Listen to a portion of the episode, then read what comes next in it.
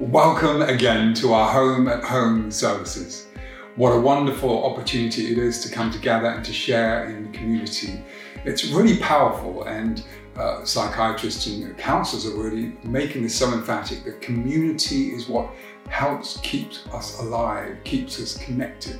So continue to build these bonds, and I'm sure as we do, God is going to continue to bless us because He tells us that you know, do not neglect the fellowshipping of ourselves together, and I really enjoy when we have these moments. Thank you so much for that welcome and for our worship team who always inspires us. We've been having some new songs which they've recorded and they are so powerful. So thank you again as you inspire us to continue to worship and give God praise. Our last message, we talked about banking the quality of our testimony, the, the, the, witness that it makes us in terms of declaring the goodness of God. And God is really letting us know, as I explained, that challenge is a resource in the kingdom. And that he declares, Jesus, that we will be witnesses unto him. In Acts 1, verse 8 says, But you will receive power and ability when the Holy Spirit comes upon you. And you will be my witnesses, which is to tell people about me, both in Jerusalem and Judea. And so every time we give a testimony, we are now, along with the heroes of faith, becoming witnesses, testifying of the goodness of God. And we explain that banking it allows us to build this wealth. Uh, the word of God declares the testimony of the Lord is the spirit of prophecy. And it really means that it allows us to inspire somebody else to hope, to believe. It gives the inspiration. It's almost like if you were a virus, you catch that impetus of faith and belief that if God does it for somebody or for me, He can do it for you. And what He declares that it's a spirit of prophecy. And today we're going to really unpack further, looking at what it is to have a combat strategy if we are in uh, a challenge, if we are fighting a battle, then we need to have a combat strategy. And we want to look at a the one-two punch as to how Jesus, through the power of his grace and wisdom through the Holy Spirit, took on these challenges and has given us a model through the, through the Bible so that we can overcome the world. And we're talking about um, being combatants, a combat strategy. So, a, a combat really is, is, an engagement fought between two military forces. Okay, so two opposites, two forces going up against each other. This is combat, the act of fighting any contest or struggle or fighting against or a clash with. So we're very clear here that if we are in a battle, then we are in combat. And if you didn't know it, that's what's happening. That challenge you're facing is part of a combat, it's a part of the fight that you're engaged in. And that makes us combatants. Turn to the person next to you say you're a combatant. And what it means is the one who fights. I'm declaring today that we are going to be fighters. I know Michael Jackson talks about being a lover, not a fighter, but we can love, but you still need to fight.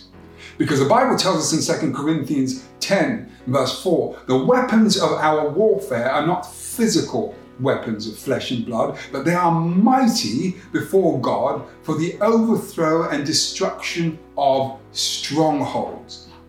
Uh, another version says, pulling down, dismantling strongholds. These are fighting terms, these are war terms. You are in a battle, and we are combatants. And if you don't have a strategy, then your enemy is going to overtake you, is going to overpower you. But what we know is that we have a God who is completely versed in warfare. Isaiah 9, verse 7, we, it talks about the zeal of the Lord's Sabaoth. The, the, the, this is referring to the Lord of the angel armies he will perform. This military strategy that we're talking about is really held and led by the Lord Sabaoth. It's not Sabbath, it's spelled S A B A O T H. And this really is meaning the captain of the angel armies. That's what it means. Jesus himself is referred to as the captain of the angels' armies, and he has a team of angels that fight on our behalf.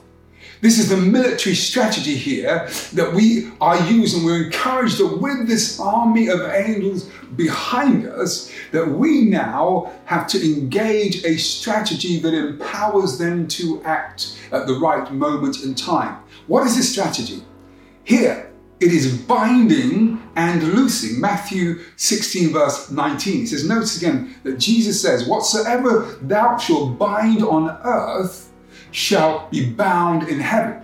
And whatsoever thou shalt loose on earth shall be loosed in heaven. What's interesting about these terms is that binding or bind and loose, they're, they're both courtroom terms. Now, the moment we identify that, we realize that we are called the ecclesia, God's governing body on earth, which means we meet, come together, we make a ruling and we declare a strategy that will now be part of our combatant operative that allows us to declare and fight the battles of the warfare that attacks or comes against us daily. And so we're told here that we use a strategy to bind or loose. They're both courtroom terms, they are legal rulings. You can have a binding contract, or you can go to court and have a contract dissolved or loose. You and I have that responsibility. So, even in the Greek text, Jesus literally says in Matthew 16, verse 18 to 19, he goes on to say, you know, when you put all the Greek tenses together, it says, whatever or at any time you encounter hell's council, hell's leadership, hell's government, he says that I am determined that my ecclesia will prevail. In other words, that what we rule, what decision we make, in our conference and our coming together, God is saying that He will now execute it. You will then face a decision as to whether or not you bind or loose. Some things need to be bound and to say that's not going to happen. Some things need to be loose so that it can take place. And that's the authority we have that the God Sabaoth, the uh, God of the captain of the angel armies, then comes behind the decisions that we make because we are being led by the Spirit of God. What transpires is conditional upon our response, yours and mine. Heaven will back us. God's throne will rule in your favor. And sufficient force will be released to enforce it. Why? Because there is a limitless amount of angels. God's angel armies will be sent to assist. So we don't have to fear or worry. Our role is not to fret it is to either bind or loose. It is to make a decree with the authority that's been placed upon us as the governance on earth. You see, the battle is won in the spirit before you ever see it on earth. Jesus said, If my church will battle for the throne of the region and will bind hell's kingdom, hell's kingdom will not prevail. Why? Because he says, I, Lord Sabaoth, will release angel armies to enforce their ruling. You see, this is a strategy, two pronged attack. Then we must understand that living in a hostile world means you are always in a fight for survival. Have you ever noticed that? Every day, You've got to get through the day, get through the hour. Some of us get through the traffic, get through the challenges at work, get through the queues. There's always something to overcome. But Jesus says, I've already overcome the world, and we know that. So, with that confidence, we can then go forth and trust that our responsibility is to seek Him first and allow Him to take care of all the other stuff. But we have to be in a position to decree, to bind, and loose. That challenge is a com- combative zone. You have to have a strategy to take it on. Now, we're told here that we must understand that the living in a hostile world means all the time that you are having to make a decision as to what combat are you going to be engaged in today. Every day, the enemy is looking for an angle. But you have to keep your mind fixed on the captain of the angel armies, Jesus Christ himself. You see, the strategy here is the equivalent of a left and right jab in boxing. We must be on the offensive. So you've got to have these balanced, steady feet and being able to, to, to lean back on that back foot, which is keeping you your balance and support, and the front one, which is now tracking down the opponent. But when we wrestle, we don't wrestle against flesh and blood, but against principalities and powers and in spiritual places. So we need a strategy that is of the spiritual world. First Corinthians 15 and verse 45 it says, First uh, man, Adam, became a living being. Now, it's telling us about, let's go back to the inception here. The, the first man, Adam, was a living being. But the last Adam became a life giving spirit. So, God, Jesus Christ, the, the, the, captain of the angel armies, is the, the last Adam who is a life giving spirit, meaning that we deal in a spiritual realm. We have the natural and we have the spiritual. And it's always the natural that then is completely supported by the spiritual. You see, before the Christ, there was a Christ, the living spirit, you and I were living beings. But Jesus came to seek and to save us. And so, in so doing, he now put the second punch into the enemy that when the enemy thought he destroyed and taken authority over man, here comes the number two blow that Jesus Christ offers himself as a sacrifice comes down. In fact, the, the, the word describes it that he took take off his deity. It's like backing off your coat and he gives his coat to the Father and says, I'm going to fight a battle. I'm going to rescue, to seek, and to save, and to deliver mankind. That's why in Isaiah he tells us that the Spirit of the Lord is upon him because he's anointed him to set at liberty those who are bound. There is a battle to set and to keep men free. Jesus came and he hits the enemy with the second blow, that he's a life giving spirit. And this one two punch is a combination here. He says it's a combination of two quick blows in rapid succession in boxing. You can see that, that usually the first jab will be followed at once by a hard blow with the right hand. And often that first jab can clear the way, and the second one comes in and finishes the job. You see, one two punch, two forces combining to produce a marked effect. What happens when we come together? We have us in our humanity clothed with the spiritual anointing of God that now allows us to fight the enemy and to trust that we will receive the victory. You see, the enemy comes to kill, to steal, and to destroy.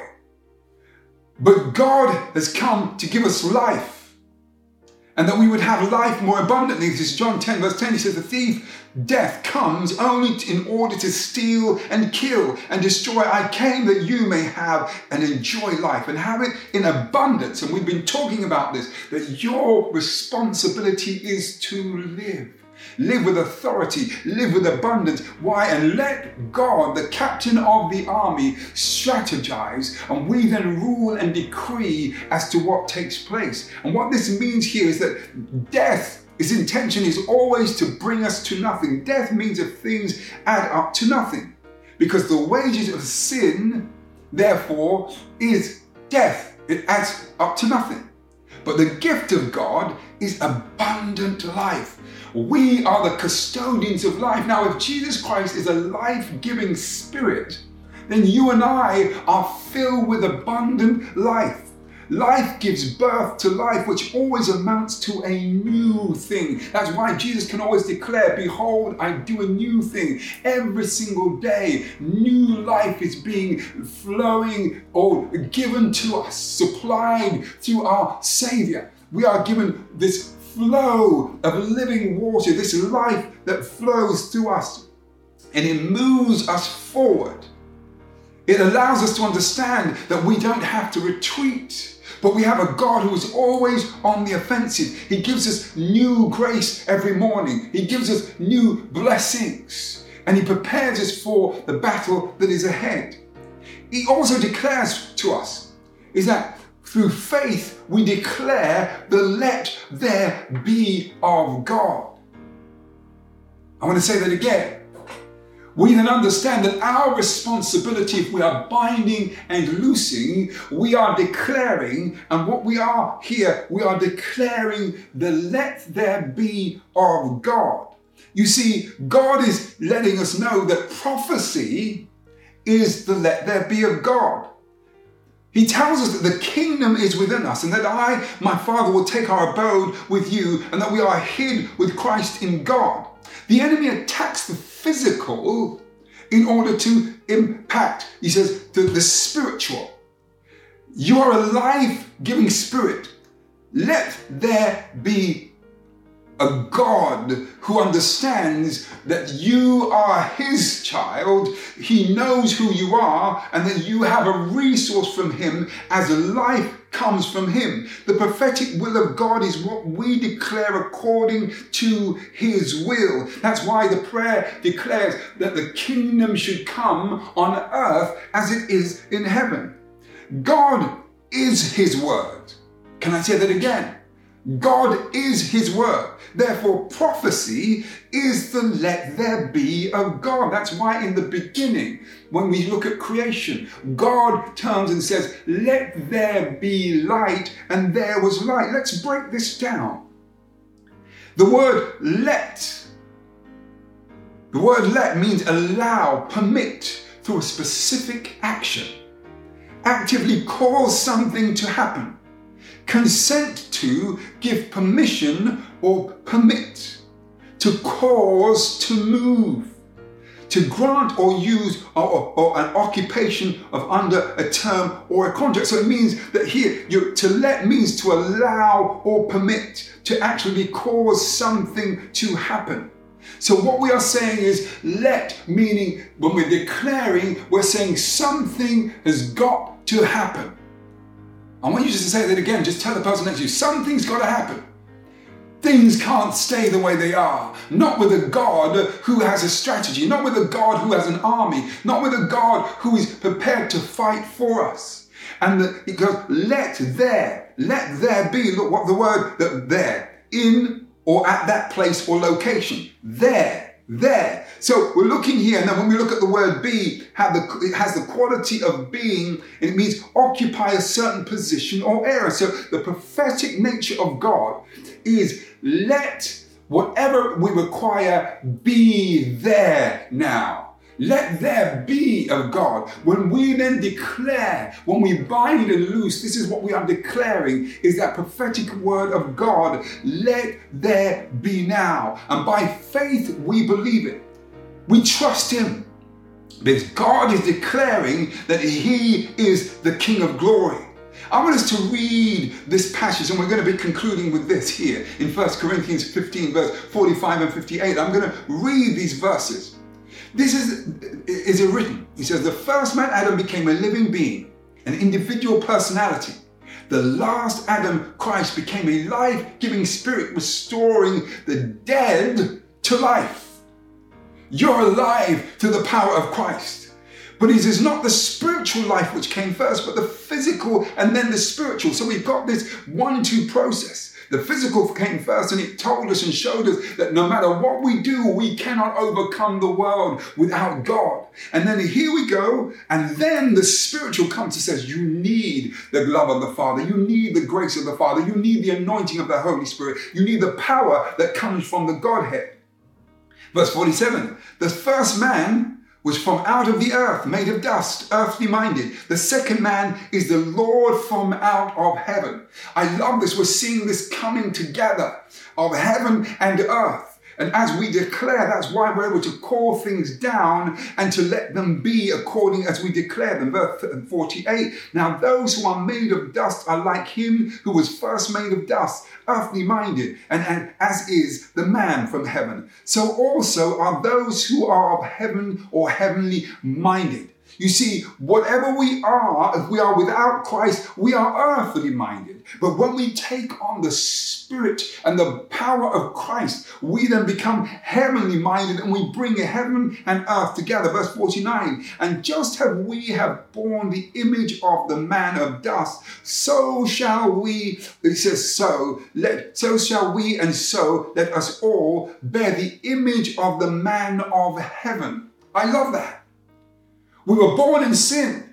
But now through Christ, we can bear the image of the man in heaven, the life giving spirit savior, the God of the angel armies. But verse 50 says, But I tell you this, brethren, flesh and blood cannot become partakers of eternal salvation and inherit or share in the kingdom of God, nor does the perishable.